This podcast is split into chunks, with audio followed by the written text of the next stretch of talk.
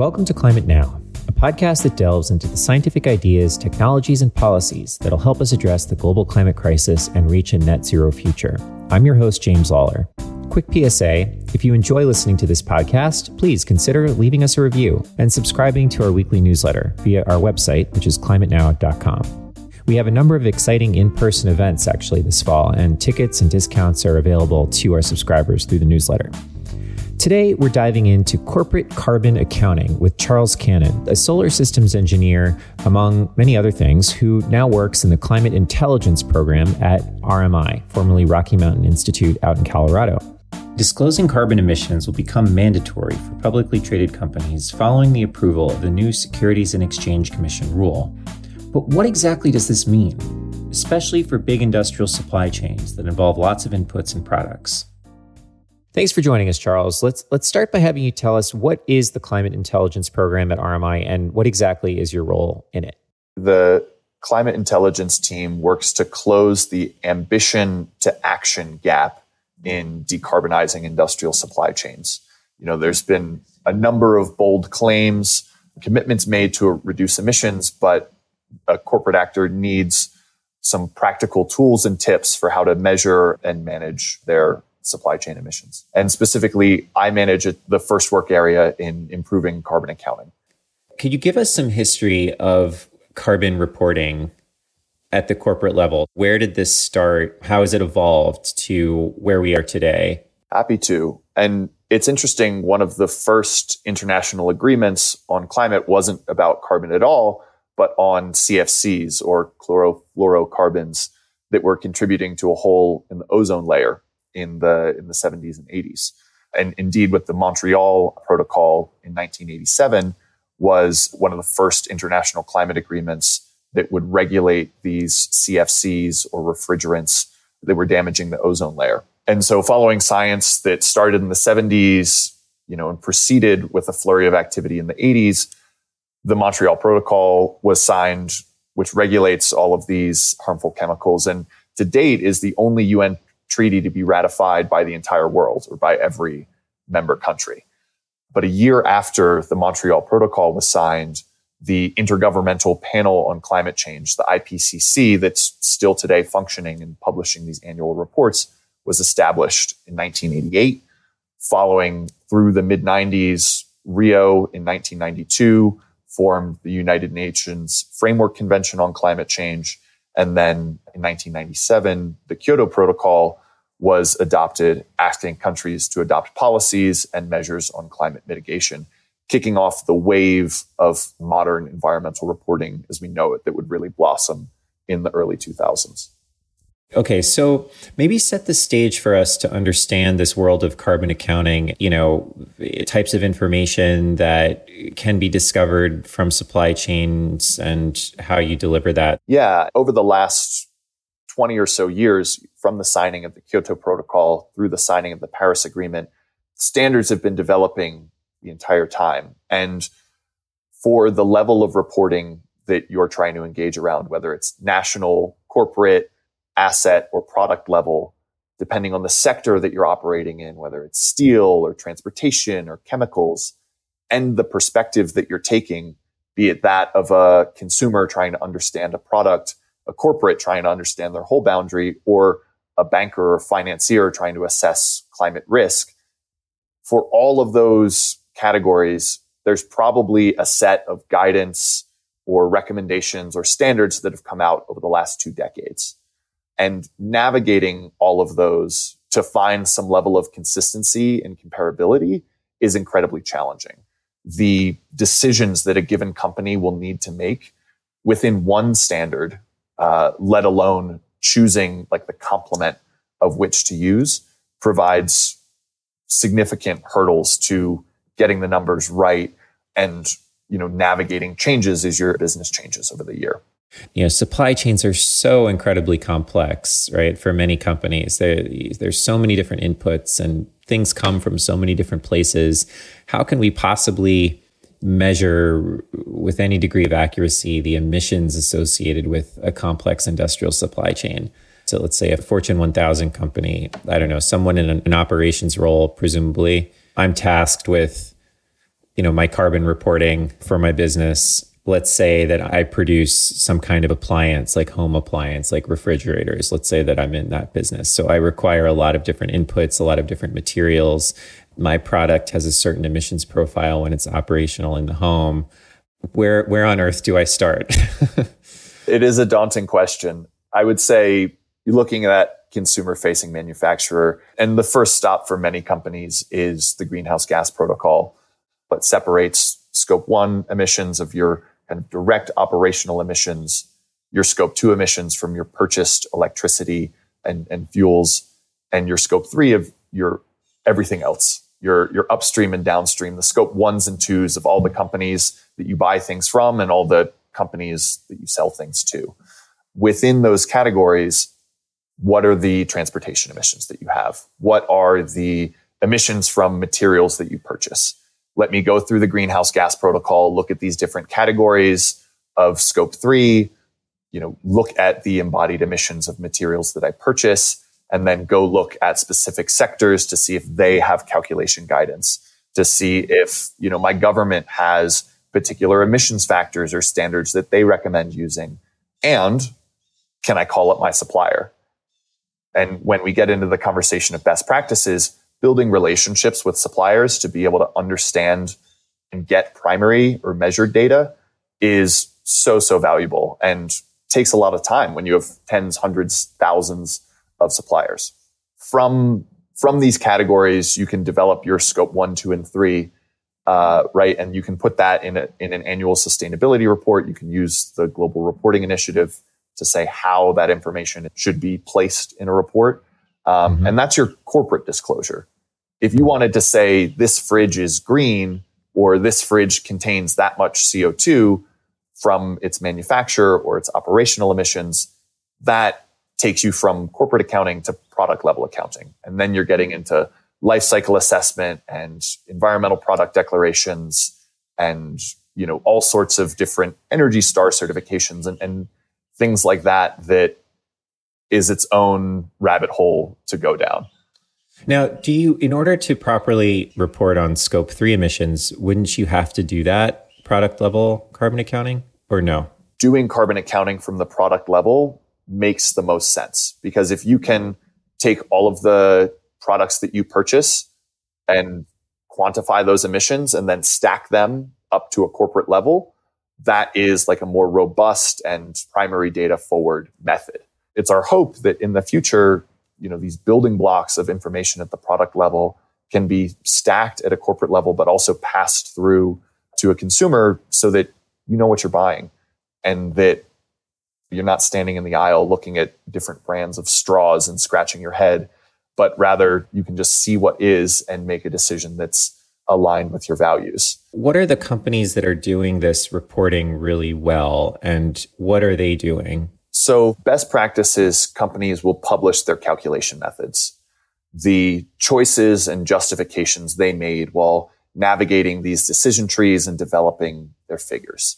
Mm. They engage their suppliers regularly, building relationships that allows them to use more primary data in scope 3 disclosure and encourage their suppliers or you know participants in the value stream um, to also do this reporting right i'll give two and, and differing examples the first being bhp which is one of the largest mining companies on the planet shows up regularly on lists of one of the top emitters in the world both from an annual and a historical perspective they publish a 30 page supplemental document on their calculation methodology for scope one, two, and three emissions.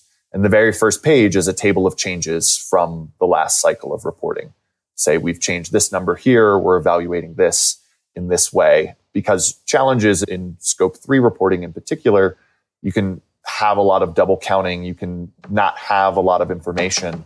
And so they want to say, this is our approach, and we want it to meet scrutiny rather than just give you a number and say, don't worry about it. The second example I would name is a, a consortia of automakers that we work with named uh, Catena X. This includes a number of automakers and manufacturers like BMW or Daimler that are working with ourselves and other NGOs and other members of industry to develop a reporting rulebook to calculate the embodied emissions in car parts. And so hmm. this is sound best practice because as an industry, they're looking at these complex decision trees of reporting and agreeing on a more consistent and comprehensive way to report. Um, so, you know, there's an example of a company, like an individual company, publishing its methods and saying, this is how we're trying to do it. But there's also the example of, you know, leaning in as an industry coalition so that you can have greater levels of comparability because that's a, a big piece that we're missing. We're not even comparing different kinds of fruit. So it sounds like where we are today is that large companies are trying to disclose their emissions, but they face a labyrinth of standards and methodologies, and they have vastly different capabilities to do this internally and different levels of ambition to do it internally. So it's sort of like large companies are publishing something by and large, but the accuracy or sort of usefulness of this thing, you know, varies dramatically. Is that fair or would you qualify that I think that that is fair, and that it's a comes down to in some ways a lack of climate intelligence, a lack of actionable insights on the climate impact of products and transactions to mm-hmm. understand what the best action is to take. And indeed, you know, the challenge that modern reporting faces is closing this ambition action gap as quickly as possible. And and how can we do that? Charles, tell us. yeah, so that is that is the work that our team is undertaking and that really we're seeing a groundswell across environmental reporting of both corporate actors leaning in and wanting to understand this more and the academic and, and NGO community trying to, to rise to this challenge. So I'll give an example in the steel sector as our team is, is just now publishing draft guidance for product level accounting in the steel sector. And it, it starts from understanding what's the behavior change that needs to happen in steel for decarbonization. As we look towards 2050, in, in the best of scenarios, we're still making half of our steel with iron ore that we're mining out of the ground, give or take. Mm-hmm. Scrap recycling for steel right now is already above 90%. We want to get it higher, but it makes sense to recycle steel. And using recycled steel is much less emissions intensive than mining iron ore, stripping the oxygen out of iron oxide, turning it into pig iron, etc. So when we look at the behavior change, scrap is still going to be around. We need to decarbonize ore-based steel production. Right. Right. If a company just bought the lowest carbon steel they could, they would buy scrap-based steel. And we know that a company buying scrap-based steel is not the only thing that needs to happen to decarbonize the steel, steel sector. We need to invest in hydrogen based direct reduction and other low carbon steel production methods to do that. And so RMI's reporting guidance provides how you calculate the percent of ore and scrap based input in your steel so that when you are purchasing steel, you can see the emissions intensity from the scrap based aspect of it and the ore based aspect. And just, just to step one level deeper very briefly, there's ore and scrap is generally used in combination for most all steel making processes. If you're making steel from iron ore, you actually use anywhere from 10 to 30% scrap in that process anyways. And so that's part of the challenge is that scrap and ore is used in a majority of steel making processes. How do you split that out and understand that investment is happening in the ore based decarbonization. And so that's a tool in the toolbox of a steel purchaser to help them sort of drive accountability down their supply chain when it comes to decarbonizing their sources of steel. Yeah, and direct investment and to direct take investment. those building blocks, uh, product level information that they're getting from an upstream supplier and integrate yeah. it that into their corporate disclosure or into their own product disclosure of saying this car part was made with this kind of steel. And when mm-hmm. you're able to build those relationships that have primary data and have it move between parties in a consistent and reliable way, you mm-hmm. get to have more of a narrative around decarbonization. And in these massive metal smelters all over the world, there's not a narrative around decarbonization there. There's a business that they're running. What do you think the if you could sort of transport yourself 10 years into the future or let's say 5 years, be optimistic here. What do you think best practices with regard to carbon accounting look like? What will companies have to do at that point? In a few years, it's our hope that companies will have the tools and the knowledge to know what explicit questions to ask of their suppliers to get detailed product level information and then pass that through to whoever is next in the chain for them until it reaches a consumer. We want to see a percentage of primary data share represented alongside this product as it reaches market.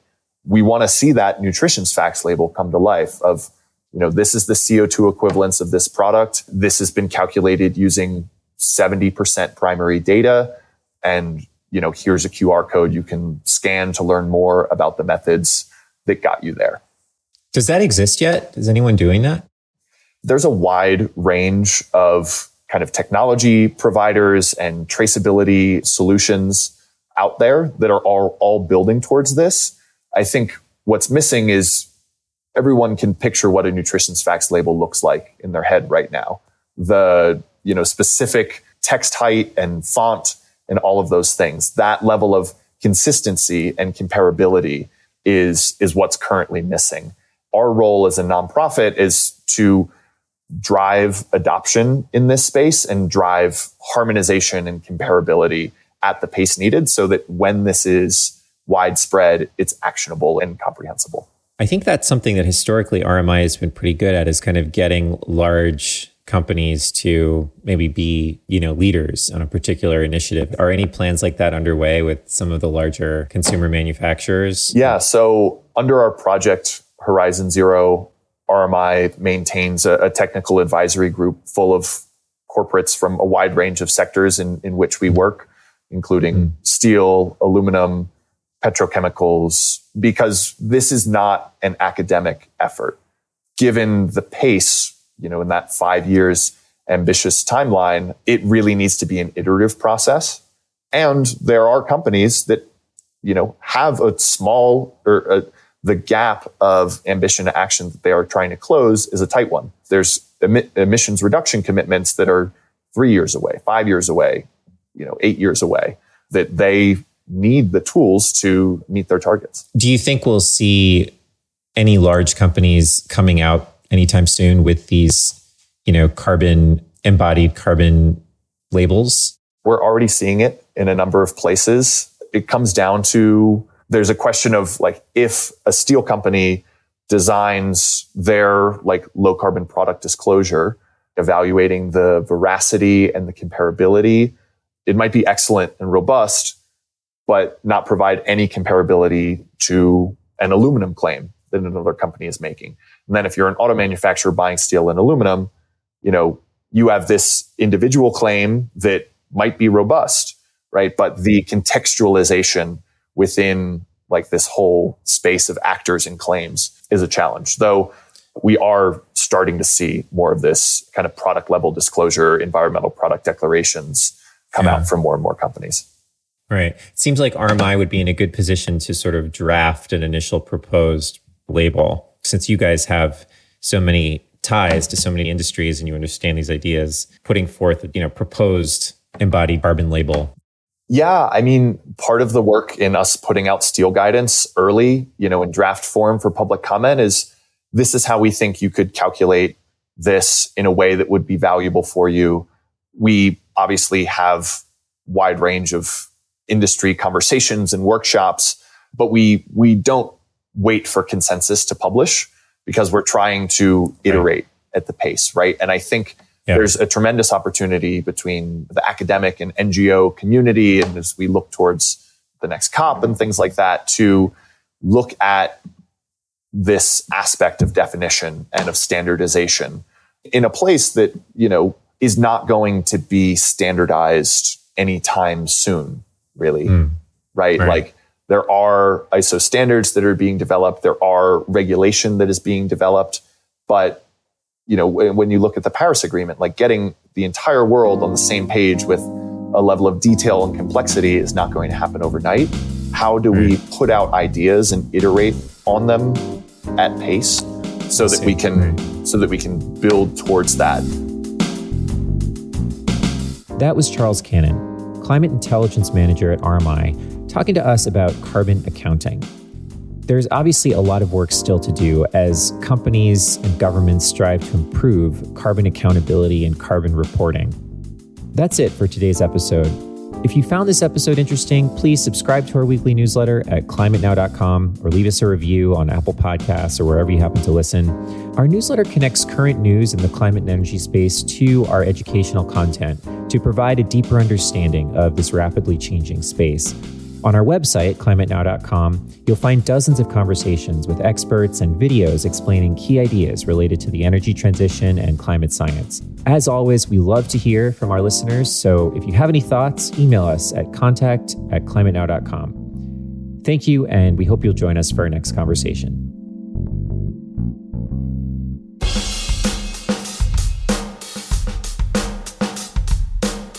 Climate Now is made possible in part by our science partners like the Livermore Lab Foundation. The Livermore Lab Foundation supports climate research and carbon cleanup initiatives at the Lawrence Livermore National Lab, which is a Department of Energy applied science and research facility. More information on the Foundation's climate work can be found at livermorelabfoundation.org.